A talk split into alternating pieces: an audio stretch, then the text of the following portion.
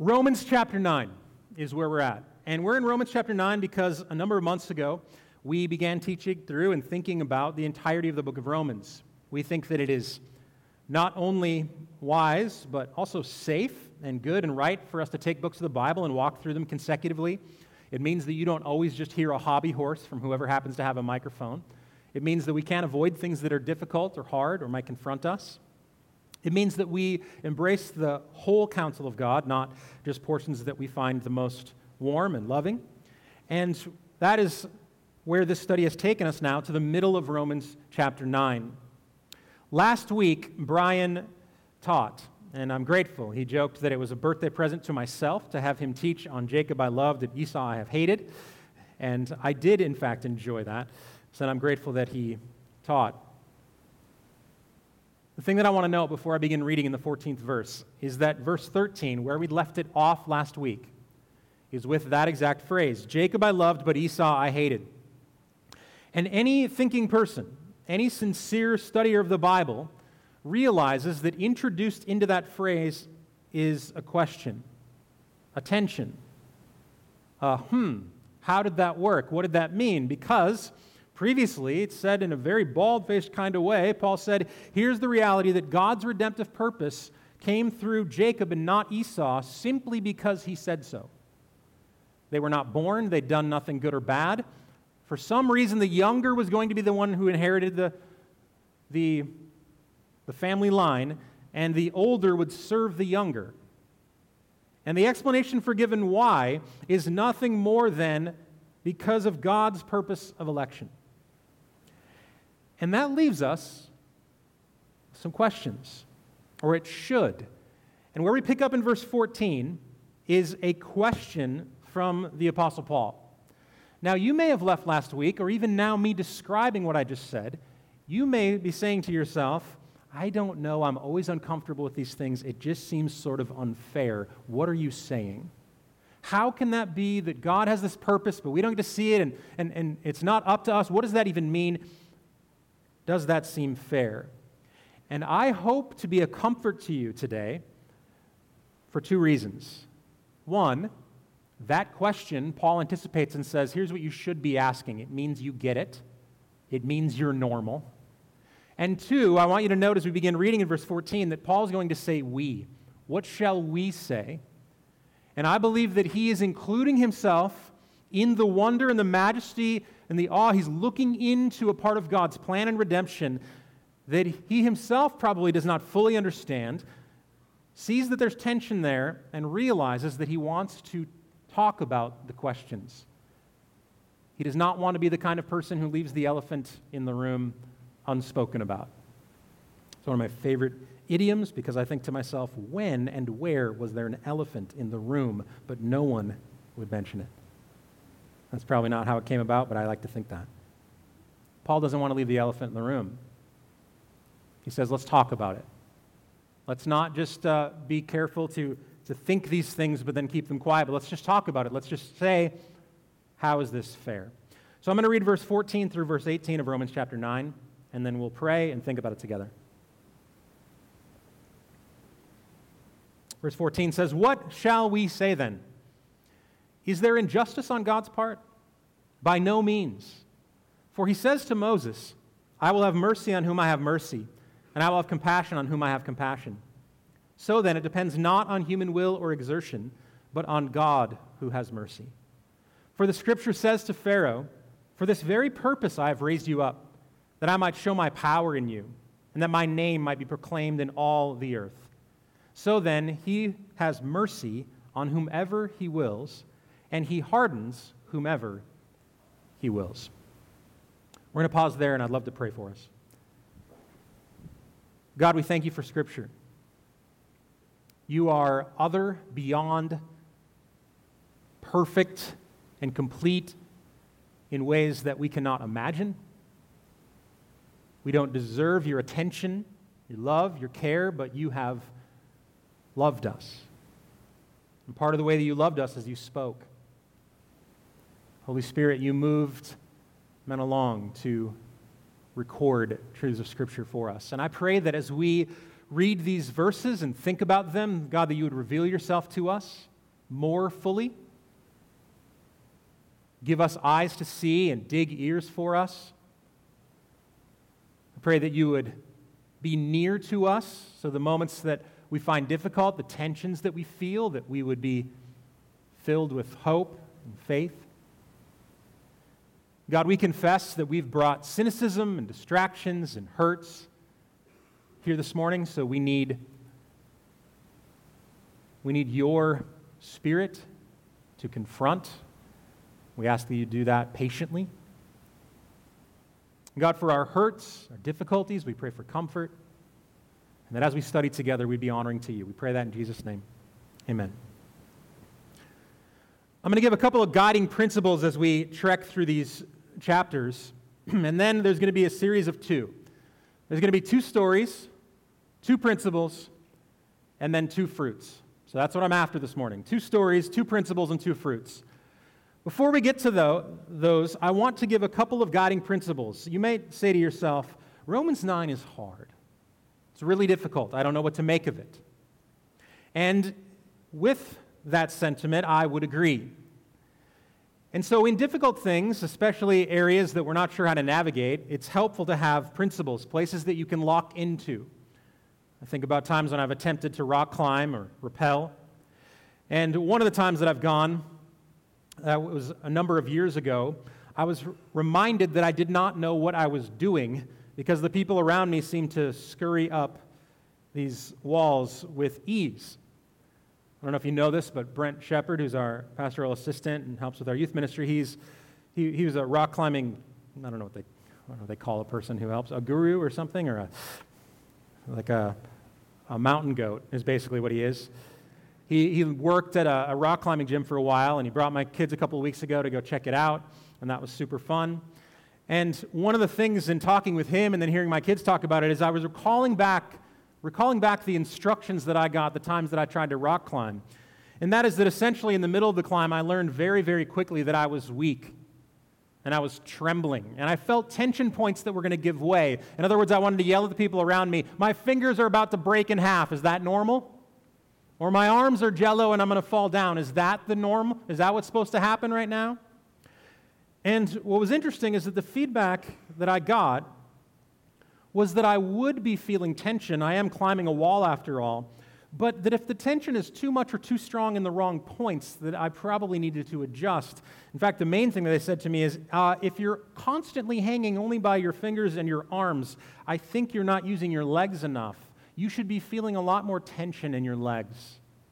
You should get to the point where you're standing on your legs and just maybe holding yourself against the wall with your arms rather than hanging on for dear life and being dragged up the wall by your arms.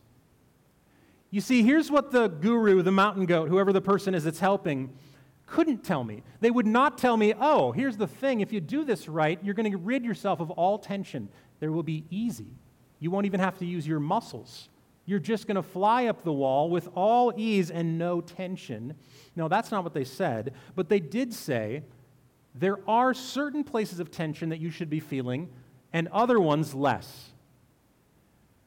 And the reason that I remember this information when I'm looking through Romans chapter 9 is that these questions that Paul asks in Romans 9, I believe, are his instructions to say, here's where the tension points should be. Of all the questions that you have, Make sure that the tension points are here. You're not going to avoid it. You see, we have to pre commit to mystery. If we're diving into all that God has done behind salvation, we're going to have to pre commit to mystery, but we don't get to pick and choose, and we shouldn't pick and choose where the questions lie. We should follow the guru. And so Paul is saying to us these are the questions that you're going to have, and in some ways you might always have, but there are some answers to these things. You're feeling it, he says, a lot in your fairness factor. You're feeling it a lot in your arms. You're about to give way. You're about to give up. You're about to drop off. You're done reading. The Devo's over. Quiet time has ended. But he says, hold on, hang on. I can't rid you of the tension, but I want to put it in the right spot. So that's one principle. There will be tension. I cannot get through Romans 9, and no matter where you land, it doesn't matter how you identify what your particular theology is. There's going to be tension because we are plumbing the depths of God's work before eternity began. So there will be tensions, but we want them in the right spots. So we're going to ask the right questions. Second, as a guiding principle going through Romans chapter 9, I know that one of the temptations is to think through how it is and to have a heart for the people that are lost. That's how Romans 9 begins. But I want to say explicitly that the point of and the place that it's going here in mercy is to establish how it is that anyone is ever saved. I think that what Paul would say is we've already established how people are lost. You can go back to Romans 1, 2, and 3, and that is to say that all of humanity, in fact, all of creation, creation itself is subject to, to futility. Everyone is lost. Unbelief and sin, both by nature and commission, means that the wages of sin is death. We've all fallen short of the glory of God. That has been declared already. That judgment is behind us in the study of the book of Romans. So, this is not God swooping into an otherwise neutral group of folks and trying to assign places and some people getting to be lifted up and other people being pressed down. No, everyone is under the curse of sin at this point. And the reason this is important as a guidepost in reading through Romans 9 is because you won't understand the word mercy until you've wrestled with this fact. This is not determining how it is that anyone is lost. That's already been decided. Sin has separated us from God. We are in need of saving. Justice at this point would be for all of us to be separated from God forever. The thing that Paul is wondering about, the thing that causes his attention and his heart to, to soar, is to say, How is it that anyone receives God's mercy? Finally, I want to assure you that it is not our desire nor our hope to be the kind of people who constantly insist that all of life needs to be reflected back to Romans 9. We are studying these things because these words are in the Bible and they're here in a chapter in the middle of a book that we're studying. So, a guiding principle might be something like we must define and submit to Scripture as it comes, not as we want it to come or wish it would come, and I mean that on both sides. If you hate these conversations, or if you think that we're weird, or you cannot believe that we would use a word like reformed or something like that, then I would encourage you to say, well, just make sure that you don't avoid this altogether because it turns out the words are in the Bible. And if you're the kind of person who gets so excited about these things, so logical about them, that you want to fight every single person you can, and no matter what theological topic comes up, you find a way to quote this chapter, then I would say maybe you also have it out of whack. Have you ever met someone like that? Are you like that? Are you that person? So let's not do that. But let's admit that where Scripture has spoken, our good is in view. That being said, I told you that there's two stories, two principles, and then two fruits. The first story, the first response, it seems that Paul wants to give to the charge of injustice, is the story of Moses. Now, that's an interesting way to transition. He asks the hard question Is there injustice on God's part? He says no. And then the next few words are For he says to Moses. Okay, so far I'm not following, but I'm willing to listen. What does the story of Moses tell us about this problem of if God showing mercy to some by his free mercy, what does this have to do with the story and how does it answer the question? Well, it turns out that Paul quotes from Exodus chapter 33 and reminds the reader of a moment when Moses is seeing God in a way that he has rarely ever been seen in human history. He says to Moses, this is recorded in verse 15, I will have mercy on whom I have mercy, I'll have compassion on whom I have compassion. And he's quoting from Exodus 33. And before I read Exodus 33 19, just to set the stage for you, do you remember this moment? Moses is the leader of God's people. He's saying that they're going to be going to the promised land, and he's having to, he's having to uh, essentially stand in front of this mass of people, not knowing where they're going, not knowing if they're going to be provided for. And Moses says, I need them to know, and I need to know that you're with us. I want to know who you are. And someone once said that it was in that moment that Moses had the greatest ask, the most audacious, bold request in the history of negotiating. He dared to say to God, Show me your glory. You, God, show me, puny human, your glory. And that request, miraculously, is taken patiently and lovingly by God. And he says, Okay, with a few caveats. First, I'm going to hide you in a rock because otherwise you die instantly from this explosion of my glory. Secondarily, you can't really see the totality of it. I'll just let you see the passing, the passing train of my glory. And in the midst of this, when Moses says, Okay, show me who you are, who am I? What God says is this phrase. When Moses says, God, tell me what it means to be you. What is I am? Who is I am? God says, okay, first and foremost, to understand what it is to be God, you need to know this. And then he quotes this in Exodus 33, verse 19. And he said, I will make all my goodness pass before you and will proclaim before you my name, the Lord, Yahweh. And I will be gracious to whom I will be gracious, and will show mercy on whom I will show mercy. Now that's interesting when Moses asks the most audacious, bold request in the history of negotiating, and then God deigns to respond and say, okay, part and parcel to what it means to be God is his freedom to be gracious to whomever he wants to be gracious to, and his freedom to show mercy wherever he wants to show mercy.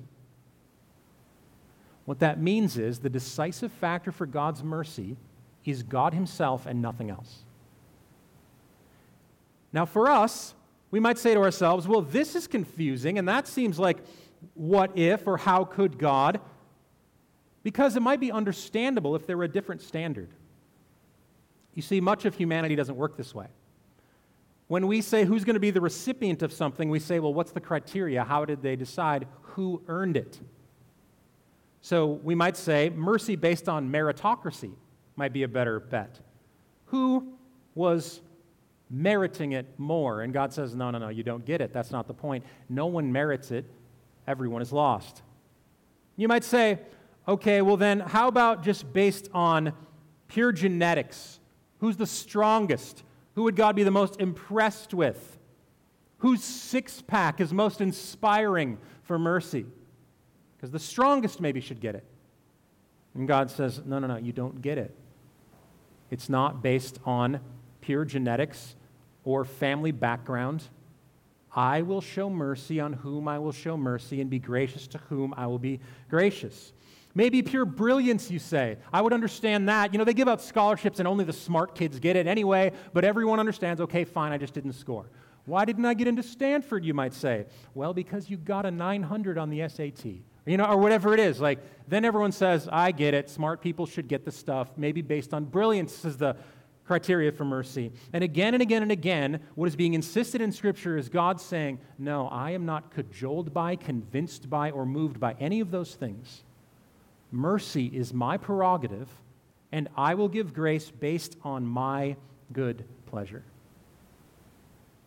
That is what it means to be God. That's what he told Moses. That's why Paul remembers back.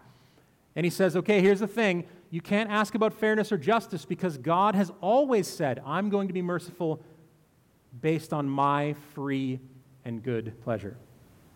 So that's the first story. I'm not saying you have to put all the, all the pieces together quite yet, but if you want to ask and answer the question, is that fair? The first thing Paul says is think about the story of Moses. Secondarily, the second story is the story of Pharaoh. Now, Moses and Pharaoh were sort of protagonist, antagonist, sort of Batman Joker of this period of Israel's life. And you know that they interact a good bit in order to free God's people from Egypt. He brings up Pharaoh right after he says, as a transition point in verse 16 of Romans 9, so then it depends not on human will or exertion, but on God who has mercy. And then it seemed to make sense to Paul to follow with the story of Pharaoh, quoting this idea for this very person, purpose I have raised you up admitting that God can raise up pharaohs. He places people in positions of authority and he takes them down. And that when God does this, he has a purpose behind it that will be accomplished. And so, it would do us some good to remember the story of Pharaoh. Pharaoh, as you, re- as you recall, was quite stubborn. Pharaoh is most noted for having a hardened heart. However, if you read the account carefully, starting in about Exodus chapter 7 up through 15 or so, you begin to realize that it's not as simple as saying, oh, well, the reason that Pharaoh was the enemy of God and God's people is that he had a hardened heart. Because you might have to go deeper and say, wait, is Paul saying that there's a multitude of reasons why his heart was hardened? And what we find is, is that this becomes a question much like the question who killed Jesus? Oh, well, it was our sin. We did. It was our, it was, he was smitten by our iniquities. Like we were the ones, right? And then you'd say, well, no, no, no, no. Actually, it was the Roman guards. No, I guess it was the Jewish complaint, and they did that. And then you find, you read the Bible, and you say, oh, actually, he was delivered up according to the foreknowledge and plan of God. So the answer is not so simple. And I believe the answer, in the same way, is not so simple with Pharaoh. Exodus chapter 8, verse 15. Here's one example where it does seem straightforward. Pharaoh finally receives some relief from the plagues that are coming and ravaging their nation. And right at the time when he should have softened his heart and repented, it says in verse 15 of, of chapter 8 But when Pharaoh saw that there was a respite, he hardened his heart and would not listen to them as the Lord had said. Well, that's cut and dry. Why was Pharaoh not the recipient of God's mercy? Well, he hardened his heart. He did it. He's responsible. He's the one. Why are we still talking? Well, because it's not so simple. Later on in Exodus chapter 11, verse 10, same scenario. Plague comes, respite comes. You'd think that Pharaoh had an opportunity to repent. He doesn't. But here's what it says in verse 10 Moses and Aaron did all these wonders before Pharaoh, and the Lord hardened Pharaoh's heart. And the Lord hardened Pharaoh's heart, and he did not let the people of Israel go out of his land. And so, eh, from the testimony, the bare testimony of Scripture, the answer to the question, who hardened Pharaoh's heart, is both he did and the Lord did. I believe that we're not doing justice to either if we don't say both. So, the story of Moses is about what it means to be God. The story of Pharaoh seems to be what it means to be God and to work in connection with human agency.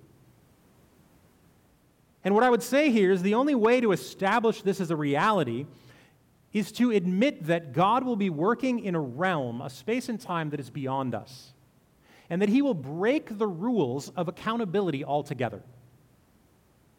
In our world, when something happens, we usually know that there are reasons for it and someone is to blame or to thank. So if you have a group project at school, you will do all of it and no one else. No, I'm just kidding, but kinda. But if you have a project at work or school or whatever, like you might say to yourself, I'm going to take 25% of this. There's four of us, I'm taking 25. And what you mean by that is I will be responsible and no one else will be. This is mine, and because it's yours, that only leaves 75% for everyone else to do. That just makes sense. That's how humanity works. And yet, somehow, the scripture shows us that because God is God, if anyone is to be saved, he is 100% responsible. And so you might say, oh, okay, well, if he's 100% responsible, humans are 0%. And you know what the answer to the Bible is? No, humans are 100% responsible for being lost. And the idea here is that God breaks the rules of causation and accountability. There is a shared thing going on of agency here. God, the definitive factor if anyone is ever saved, and human beings, the definitive factor in those who, in being lost. And I would even say, if anyone is to be saved, they must actually repent. They have to confess with faith. They must trust Jesus. They must do those things or they will not become Christians. They are responsible to believe. Do you see how this breaks brains?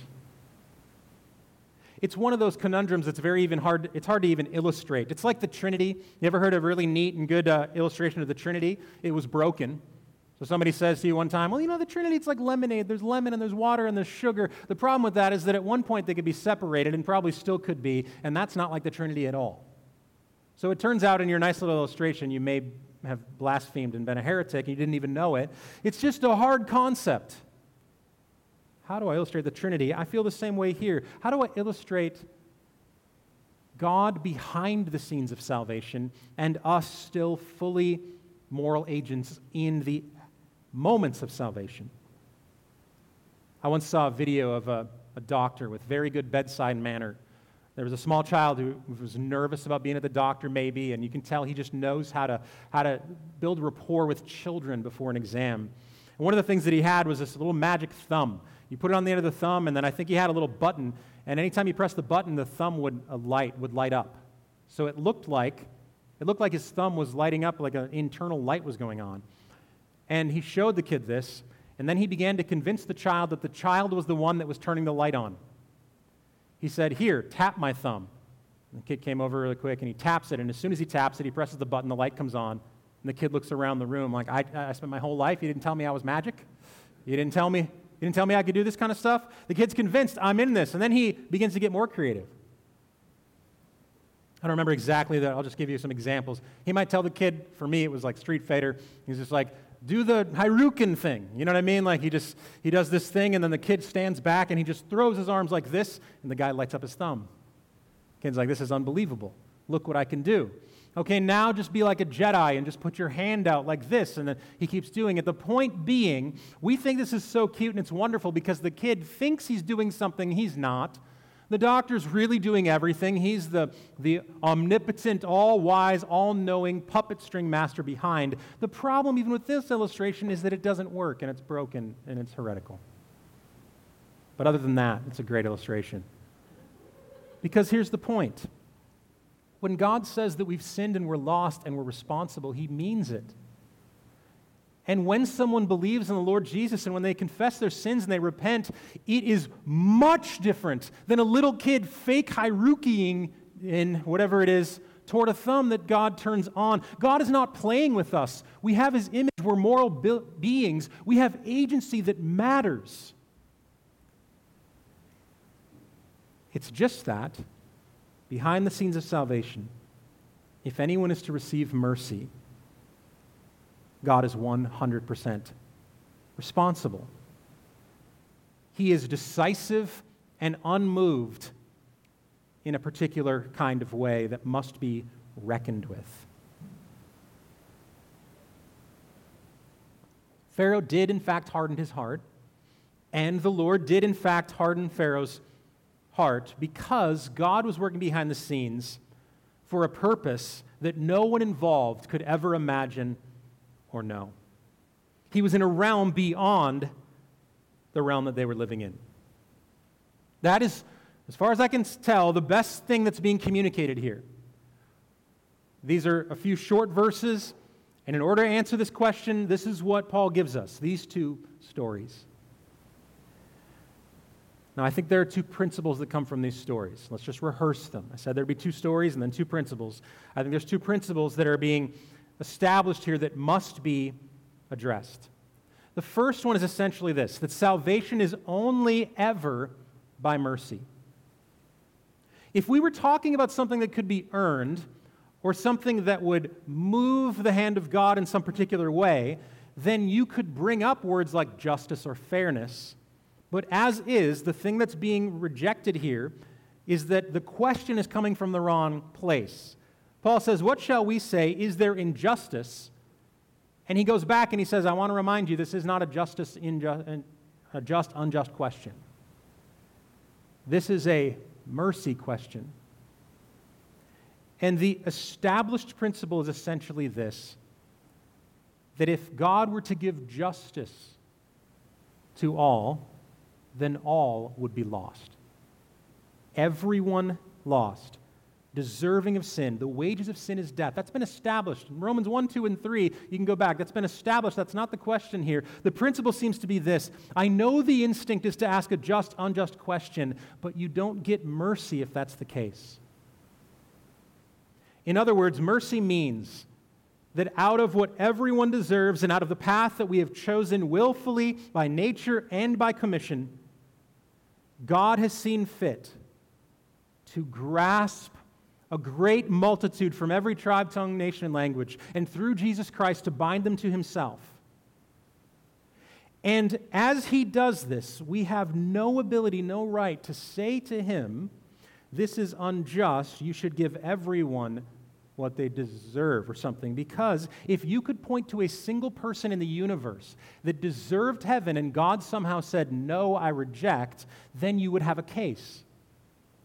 But you don't have a case like that. There is no one deserving of heaven, deserving of mercy. If you were deserving of mercy, it wouldn't be mercy.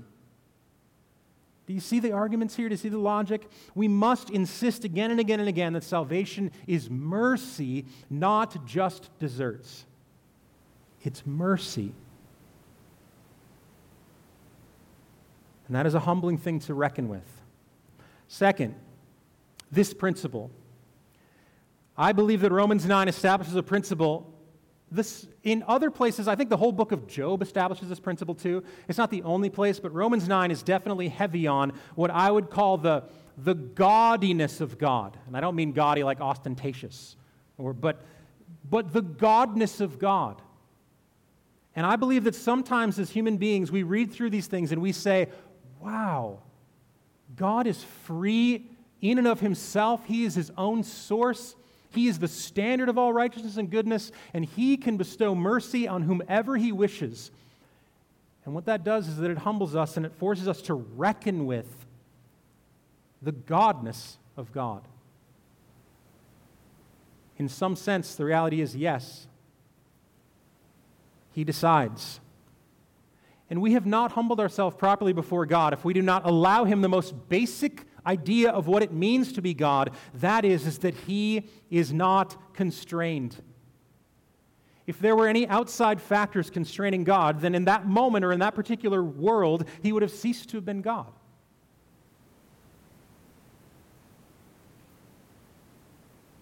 This is the great because I said so principle of the universe. Sometimes to honor parents, you need to stop pestering them for perfect logical reasons.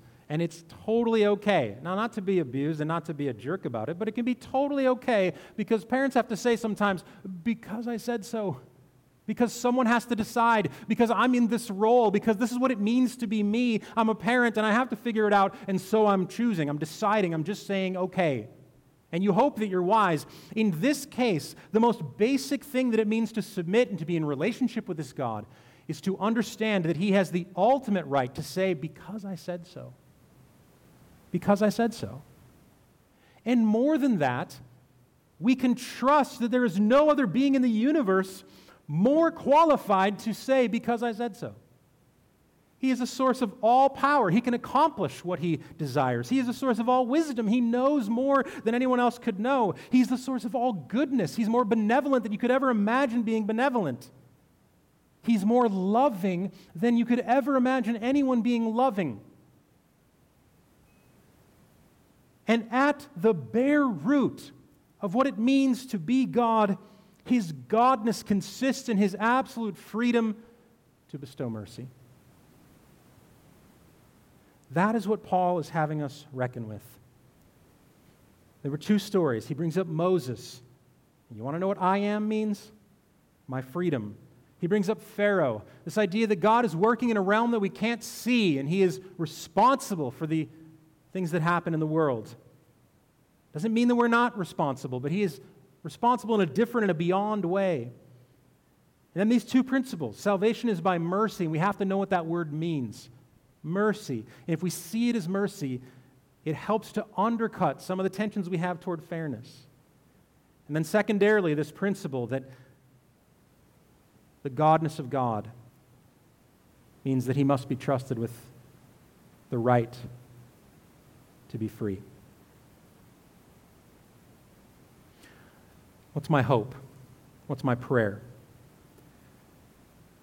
I don't know that there's much more that I should say here, right now, about Romans 9 14 to 18. I hope you grab coffee or a lunch or a late night hangout. I mean, there's a million things to talk about in here. I don't know there's much else for me to say, at least in this moment, in this context. And so instead, I think about fruits. What do I want to be bubbling in us as a result of this? What could be the best hope? And I believe these are the two fruits that we can pray for. First, humility. Humility. just the idea that we could be reminded, and perhaps in Romans 9 more than anywhere else, we could be reminded God is God and I am not. And is that okay? What does that mean? Have you reckoned with God in this way? Have you understood your inability? When you cried out to Jesus, were you crying out for a rescue or new life from the dead? Or were you crying out for some slight cooperation from an also awesome being? I would pray for and I would love a fruit of humility from thinking on these things. To remember that our sin has truly separated us, that we're the needy ones. A second fruit, so in addition to humility, would be faith. You know what it takes when you come down to the end of, the, of this? Essentially, what it takes away is all human control. That's wildly uncomfortable. If you would just give me a list of things that I can control, look, I, I, would feel okay about it in one way or the other. Tell me what's necessary for the scholarship, and I'll either work really hard and earn it, or I'll work really hard, but I'll be fine because I'll know that I didn't earn it. And what God is telling us here is that there is a final factor in all of life, more than all of life, in all of eternal life, that is beyond our control. And I hope that it leads us to trust. One of my favorite rhetorical questions from all of Scripture is Will the judge of all the earth not rule justly? And I think that's a question after reading a passage like this. Can we sit with mystery? There's going to be mysteries. We won't solve them all. Next week, we're going to see another question come up, and there's a point where Paul even says, What if? As though he's daring not even to go there. Are we comfortable to sit with mystery? Can we give God control? Can we rejoice that he's free? And in knowing who he is, can we say something like this? You know what? This stuff is a little uncomfortable, but when I think of how loving God is, and when I think about how wise he is, when I think about how good he is, when I know how merciful He is, when I think of His commitment to justice, then I believe there is a day coming in the future where we'll look back over the course of history and we'll say, Of course, of course you were free. And I'm so glad that you were because anyone else would have messed this up. Can you trust God that ultimately the end of all things will be handled with brilliant, glorious wisdom? Of course, the encouragement is yes. For every loved one who you pray fervently for them to know Christ. For every question of sovereignty or suffering that you don't have a specific answer to, may God's freedom and the godness of God stir us to faith to say we're going to bring all these things to Him. I said these are fruits. They're not works. I don't mean leave here and go perform humility. I don't mean leave here and go muster up more faith, you doubting person. Here's what I'm praying for that the fruit of the Spirit would be active in us. Would God give us these gifts? And in order for that to be the case, I think we have to pray. I don't mean have to in a mean way. I think I got nothing else to offer but to pray. So let's pray together.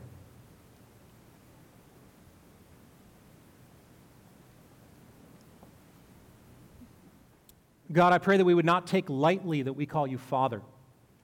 Help us to see in these moments your otherness. We confess that so many times we overestimate our ability, our cooperation with you. We try to seize control. Forgive us. God, forgive us for believing that we are definitive that we are final. God, forgive us for the times when not only do we bring ourselves high, but we bring you low. We thought that you were like us. We doubted your goodness. God, humble us. And I pray that after reading a passage like this, Spirit of God, would you stir faith in us? Give us confidence, boldness, courage to take all of these tensions, all the mystery,